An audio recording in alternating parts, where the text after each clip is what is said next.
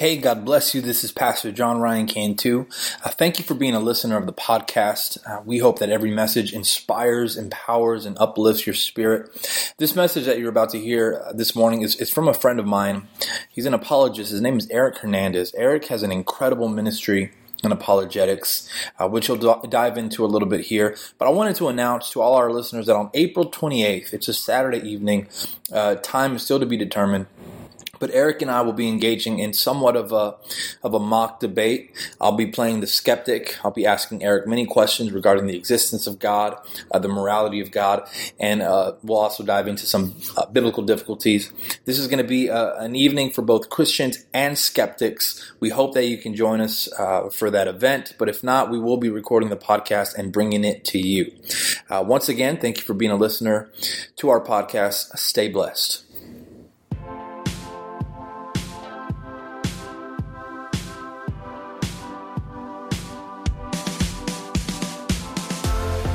Welcome to Primera Iglesia's weekly podcast from Houston, Texas. We hope you enjoy our English pastor John Ryan Cantu's Sunday morning message. Matthew chapter 5, verse 6. And it reads, Blessed are the meek, for they shall inherit the earth. And verse 6 says, Blessed are those who hunger and thirst for righteousness, for they shall be filled. Would you bow your heads with me? Father, we come before you this morning. We thank you for all that you've done. We thank you for who you are. We thank you, Lord, for being the God that you are. I ask, Holy Spirit, you would come into this place. We invite you to come even deeper into this place as you already are. You would take control of my tongue, my lips, my jaw. Let it be all of you and none of me. That you would move through me, Holy Spirit, and move through the hearts of your people. I rebuke any distractions, any setbacks. That, that the hearts of your people will be receptive and ready to receive the word that you have for them this morning. In Jesus' name, amen. Blessed are those who hunger and thirst for righteousness, for they shall be filled.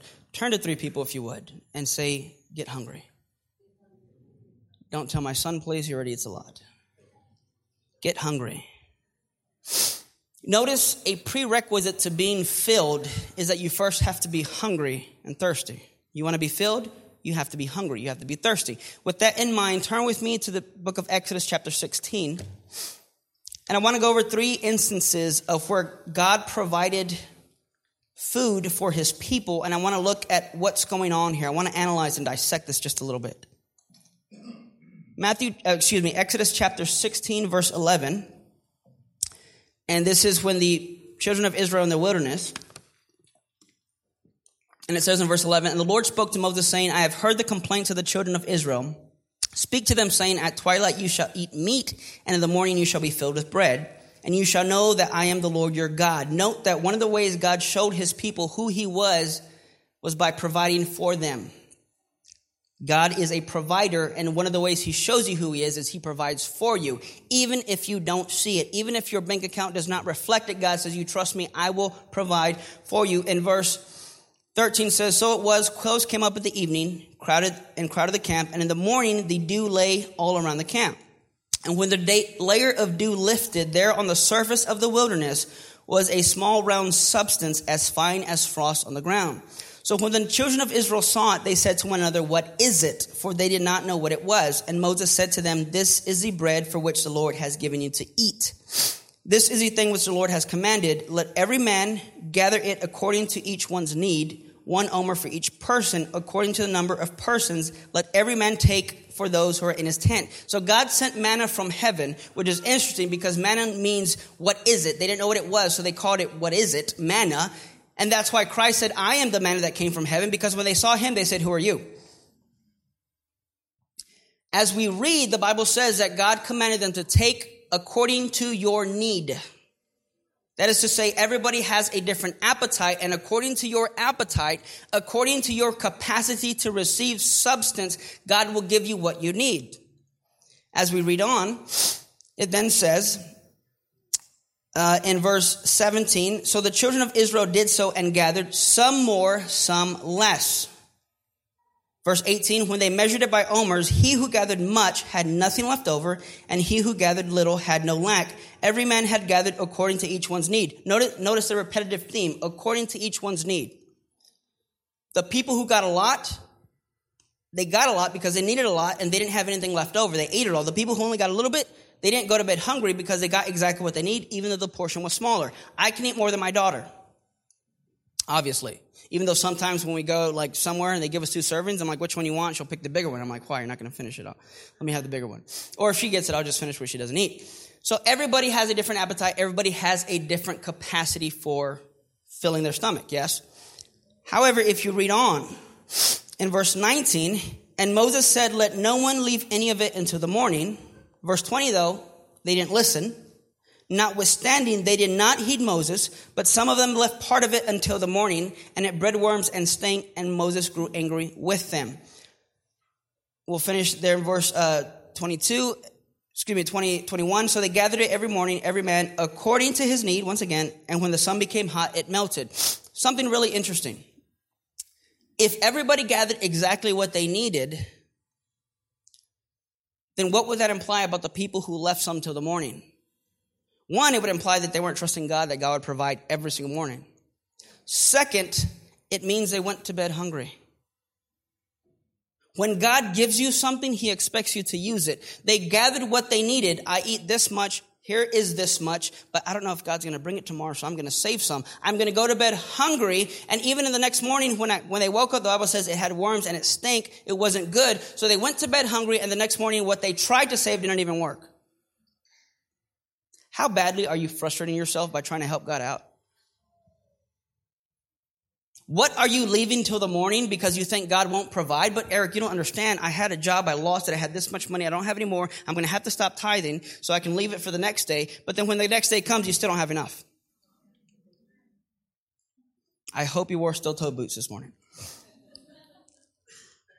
each according to your need, yet the people who left went over went to bed hungry. Do not go to bed hungry spiritually or physically when you have a God that will provide for you daily. Whether you see it or not is irrelevant. Whether you know what it is or not is irrelevant. They didn't know what it was, they just knew it was what God gave them.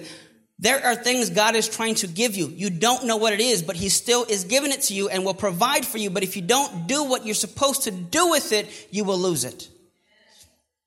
Now, quite frankly, I do think this is a hungry church. So I think for the most part, I don't think this first, this first instance applies, but you see the relevance. So I want to turn to a second instance. In the book of Mark, chapter 6.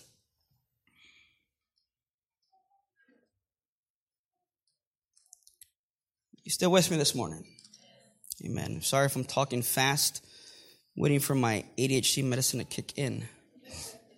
And that wasn't a joke. I do have medication, so thanks for laughing at me. Matthew chapter 6, verse 30. It says, the feeding of the 5,000. Then the apostles gathered to Jesus and told him all the things, both what they had done and what they had taught. And he said to them, Come aside by yourselves to a deserted place and rest a while. For there were many coming and going, and they did not have time to eat. Verse 32, so they departed to a deserted place in a boat by themselves. But the multitudes saw them departing, and many knew him and ran there on foot from all the cities they arrived there before them and gathered together to him. So they're trying, so Jesus is trying to get away. He's been teaching all day. He wants to get away. It happens. I know the feeling. Sometimes it's nice to just rest. Sometimes it's nice to just relax. But these people were so hungry for what he had, they followed him on foot. Verse 34, and when Jesus came out and saw the multitude, he was moved with compassion for them because they were like sheep not having a shepherd. So he began to teach them many things. When the day was far spent, he, his disciples came to him and said, This is a deserted place and the hour is late. Send them away that they may go into the surrounding country and villages and buy themselves bread, for they have nothing to eat. But he answered and said to them, You give them something to eat. yeah, isn't that, you, God, I need this. Do it. God, we need this. Okay, uh, get off your bottom and do it. And verse 38, he said, How many loaves do you have? Go and see. And they found they had five loaves and two fish. Then he commanded them to make all of them sit in the ground in groups on the green grass. They sat down in ranks in hundreds and in fifties. And when he had taken the five loaves and broke two fish, and the two fish, he looked up to heaven, blessed and broke the loaves, and gave them to his disciples to set before them. And the two fish he divided among them all. So they all ate and were filled and they took up 12 baskets full of fragments of the fish. Now those who had eaten the loaves and the fish were about 5,000 men. So 5,000 men, give or take, maybe multiply it by three. One, one wife, one child at least. Some, some more, some less. At least 5,000. Something interesting really quick. Now this I see as a group of people who are hungrier than the previous instance we looked at. Why? Because first of all, after he had done teaching, this is after service, when everybody else is rushing to get to the buffet line, they're rushing to go back to him and see, hey, we want some more. Of course, we've never had that problem here, I know. He comes to them, but notice that this level of hunger, in order to be fed and filled, requires a certain level of discipline. They did not run into a, an AC environment, padded pew church. They ran to a wilderness, still looking for more. How far are you willing to go to get more? When they get here, he says, okay, let's see what we got. Show me what you have. And then he said, he told his disciples, he tells the disciples, tell them to sit down in groups of hundreds and fifties. Notice the discipline. You've got over 5,000 people. All right, guys, well, everybody get fed. Just calm down. We're going to have seats in groups of hundreds and fifties. Let's go. 1, 2, 3, 4, 5, 6, 7, 8, 9, 10, 11, 12, 13, 14, 15, 16, 17, 19, 20, 50, have a seat. Next group, still got what, 4,950 to go? So there required a level of discipline for them to first receive what God had for them, which is to say, if you are not disciplined to receive what God has, if you are not patient, you will lose out on what God is trying to give you. This level of hunger requires discipline. It requires a, a, a, a, an action to do something. If you are truly hungry for something, you will show it by your actions. Hungry people do not sit still. Have you seen homeless people eat? They go for the food. They eat for the food. They're not picky for the food. You eat what is given to you and you are willing to, yeah, I'll stand in line. Yeah, I'll sit down. Yeah, I'll wait till everybody's done. I'll, I'll, I'll wait till everybody's counted and sit in hundreds and fifties. This is a deeper level of hunger. Why is this relevant to this church? I strongly believe that although we are hungry in this church, there is God is requiring and asking of you this morning for this church, I need you to go deeper, but I need more discipline. I need more action. I need more commitment more than what you are already doing. You want more, it requires more. In order to get what you've never had, you have to do what you've never done. You cannot keep doing the same thing over and over and expect a different result. But I want to go to one more instance. How many have heard of this passage, the feeding of the 5,000? How many have heard of the feeding of the 4,000? Two people read their Bible. Amen. Turn with me just a few chapters more. Matthew, uh, excuse me, Mark chapter 8.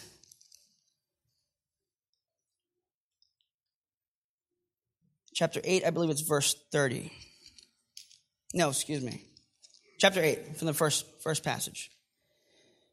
Similar situation. In those days, the multitude being very great and having nothing to eat, Jesus called his disciples to him and said to them, I have compassion on the multitude because they have now continued with me three days and have nothing to eat. And if I send them away hungry to their own houses, they will faint on the way, for, for some have come very far. Then his disciples answered, how can we, how can one satisfy these people with bread here in the wilderness? He asked them, how many loaves do you have? And they said, seven. So he commanded the multitude to sit down on the ground. And he took seven loaves and gave thanks, broke them and gave them to his disciples to set before them, and they set them before the multitude. They also had a few small fish, and having blessed them, he said to them also, he set them also before them. So they ate and were filled, just like the previous, and they took up seven large baskets of leftover fragments. Now those who had eaten were about 4,000, and he sent them away, and immediately got into the boat, his disciples, and came to a region of Dalmanutha.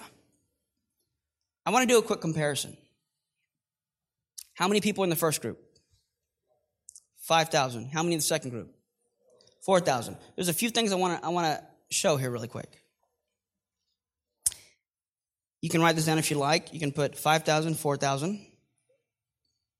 In verse 38 of chapter 6, the Bible says they had five loaves and two fish. You with me? In the 4,000, chapter 8, verse 5, it said they had seven loaves and a few fish, presumably more than two. Who has more food? The 4,000. However, when you look at what the Bible says, how many baskets were left over, in the 5,000, verse 42 says they ate and were filled, and there was 12 baskets left over.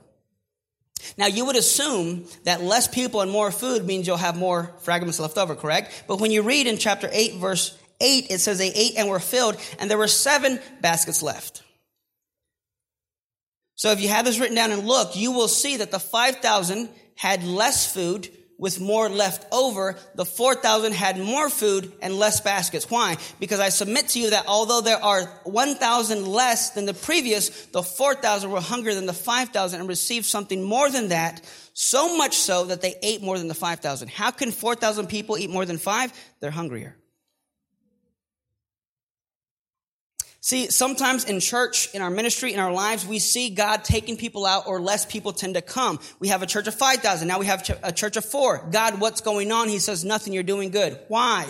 Because I'd rather have 4,000 hungry people than 5,000 lazy ones. But it gets a little more interesting. Not only did the 4,000 have more food with less left over, when you read and look, again, comparison, First comparison. In verse 35 of chapter 6, it says the day was far spent. Meaning it was the same day. The after service was over, figuratively speaking. They ran to Jesus. It's the same day. They're on foot. So wherever Jesus was at, it was short enough to get there on foot. In fact, the Bible even says, the disciples said, why don't you send them to the surrounding cities to get some food? Because they're hungry. But when you look at the 4,000, and here's where I want us to get. When you look in the 4,000, in verse 2, it says, I have compassion. They've been with me for three days. In fact, with the 5,000, they were close enough to their houses to run home and grab something to eat. They were close enough to the nearest city, to the nearest Taco Bell, praise the Lord, to grab some food. But with the 4,000, the Bible says um, in verse 3 if I send them away hungry to their own houses, they will faint on the way, for some have come from afar. What's the difference? The 4,000 were still in their comfort zone to where if things got too much and the pastor says something I don't like, I can, I'm still close enough to home where I can, I can turn back. But with the 5,000, they were too far deep into it. There was no turning back. How close are you to your comfort zone? Are you here supporting the pastor and the vision of this church that God has given to say, I'm with you no matter what? Are you, are you here saying, you know what, I'm with you, but if you go a little too far, I'm just going to kind of, my house is about five minutes away, I'm good. Are you, are, you hungry enough to you come to church, you're faithful, you do what you have to do, you pay your tithe, you, you worship the Lord, you're here, you're praying, you're serving, but if it gets a little too radical, if you, if you start getting, if you start doing those spiritual gifts kind of things, you know, those people kind of mob, I, I, don't know, it's a little kind of crazy for me, I'm, I'm, I'm a step back. I'm hungry, I want it, don't get me wrong, I, I, I want to hear from pastor, I want to know what the Lord has to say, but if it gets too much for me, if you ask me a little bit too much, if I have to give up too much of my time, I'm good, I'm still close enough to my house. You're hungry. Don't get me wrong. You're, you're better than the first group. You're hungry, but you're hungry enough just to where if it's convenient for me, I'll come. 5,000, he says, first of all, they've been with me for three days. They can't go home. Why? Not that they don't want to go home, is that even if they try to go home, they're going to faint because they're so far away from their house. They've come with me this far. Why do you think there's only 4,000, not five? Because not everybody can go. When you read in the story of, of, of sacrificing Isaac, when the servant of the Lord was there at the mountain, he told his servant, stay here. You can't go with me to the top. You can't take everybody with you. Why? Because they're not hungry enough. I really, truly, strongly believe that God is trying to bring a new level of, of substance to this church. I strongly believe that God is going to bring something new into this church, but not everybody can get there if you're only there and you're close enough to home to where you're comfortable. Which is to say, don't blame it on the pastor if, it's not, if nothing's happening. Don't blame it on the next person. Blame it, look no further than the mirror in front of you because how hungry are you? Can you again turn to three people and say, get hungry? If you want this, you note the 4,000 got something the 5,000 did not get. Why? Because they were further. The 5,000 said, yeah, I'll go with you one day. Two days, no. Three days, forget about it. 4,000 said, no, I still want it.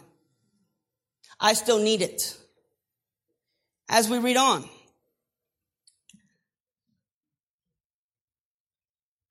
this was not a walking distance.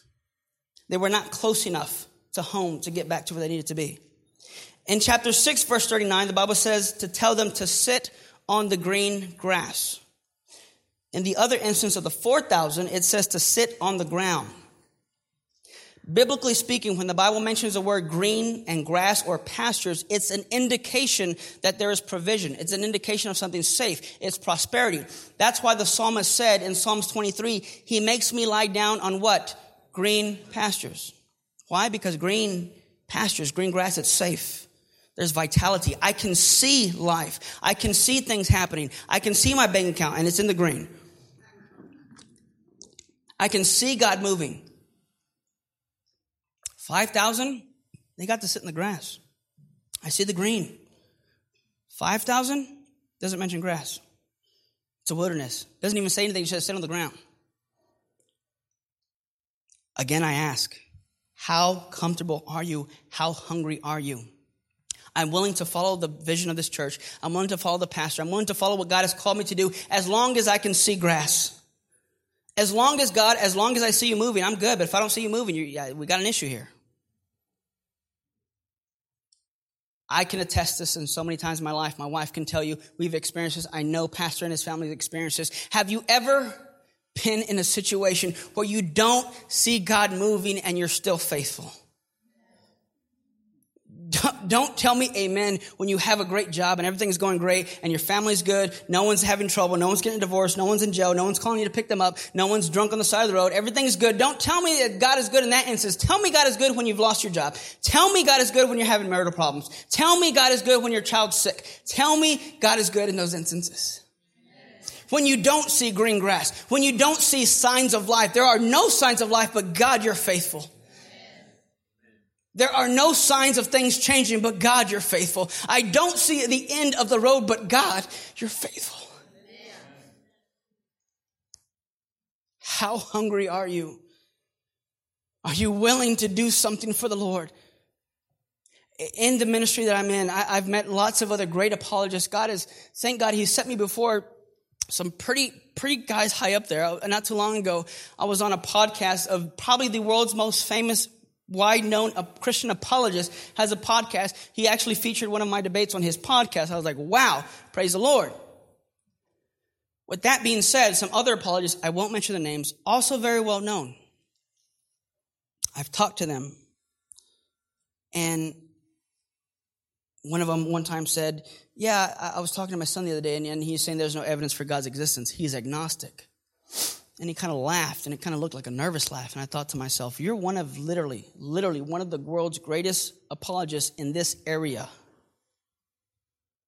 And your son's agnostic. Another gentleman I know, same situation. I don't want to give too much details because I don't know if this is being recorded or not, but another apologist, one of his children not only is now an atheist, but is actually doing things that they should not be doing, involved in things they should not be involved in. It was on the news. It's on. It's online. You can even look it up. Don't ask me the name later. I won't tell you. I, have got five more to go over. I can tell you about. Even ministers that you know.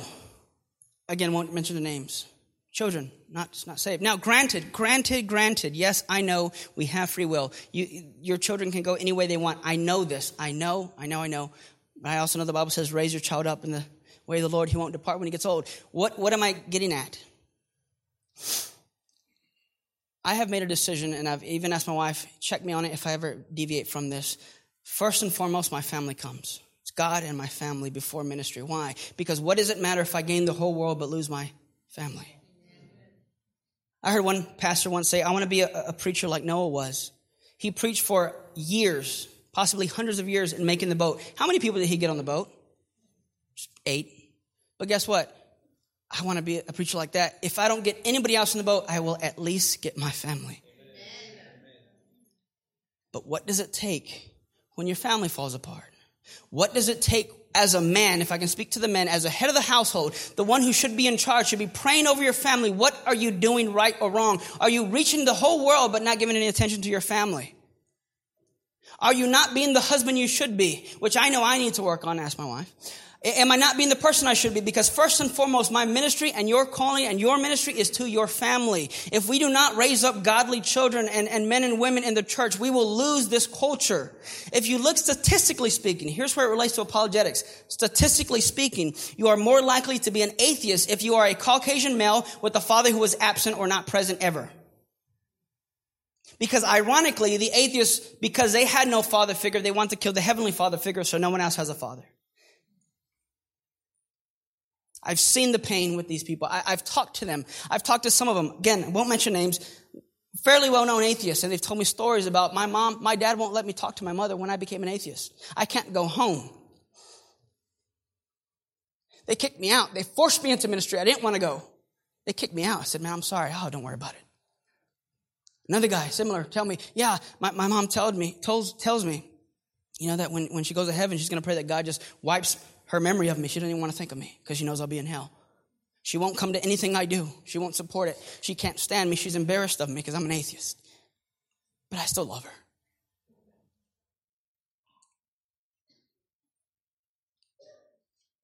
I say that to say if I'm not doing my job as a father, as a husband, I'm making my apologetic ministry harder because now I'm creating more, more people susceptible who are missing that earthly father who won't pay attention to the heavenly one.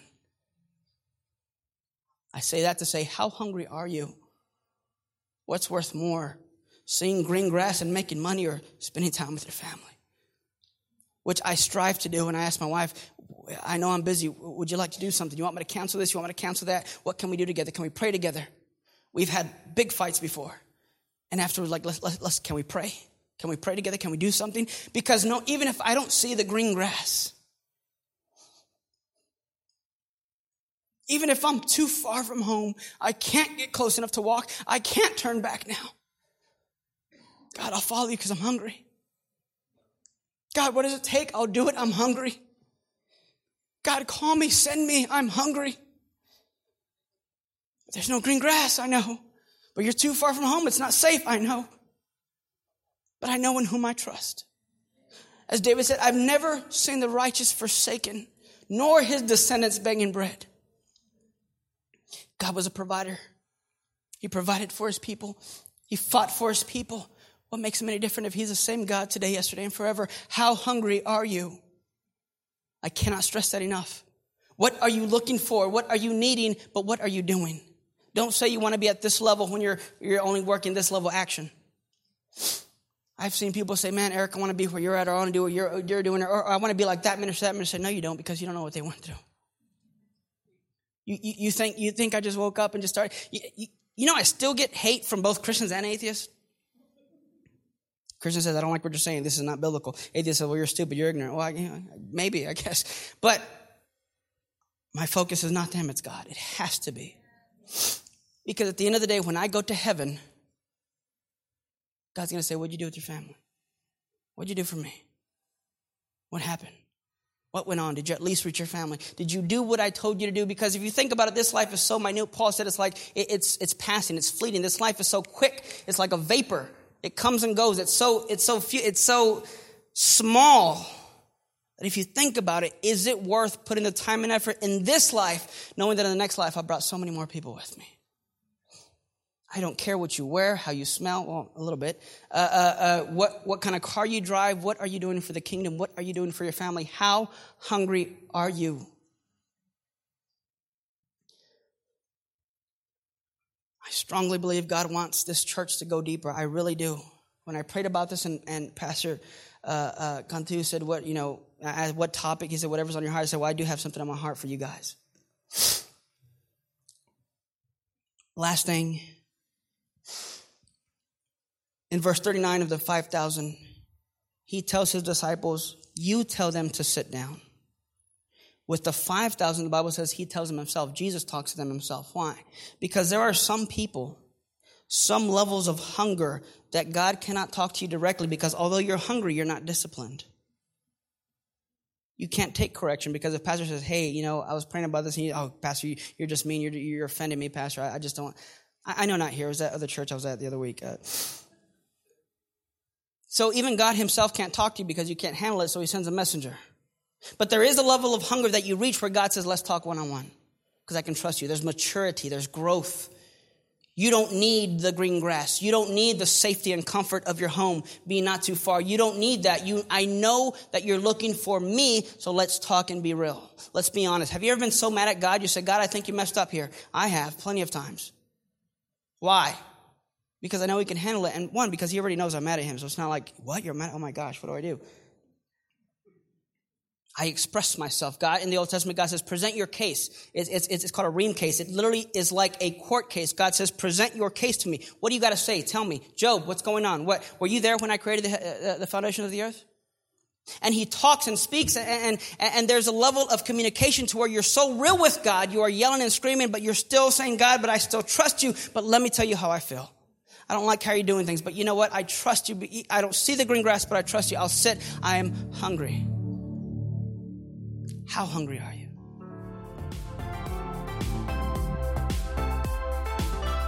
Thanks for tuning in to Primera Iglesia's weekly podcast. Join Pastor John Ryan Cantu every Sunday morning at 11 a.m. For directions or more information, visit us at primeraiglesia.org. We'll see you next time and hope you have a blessed week.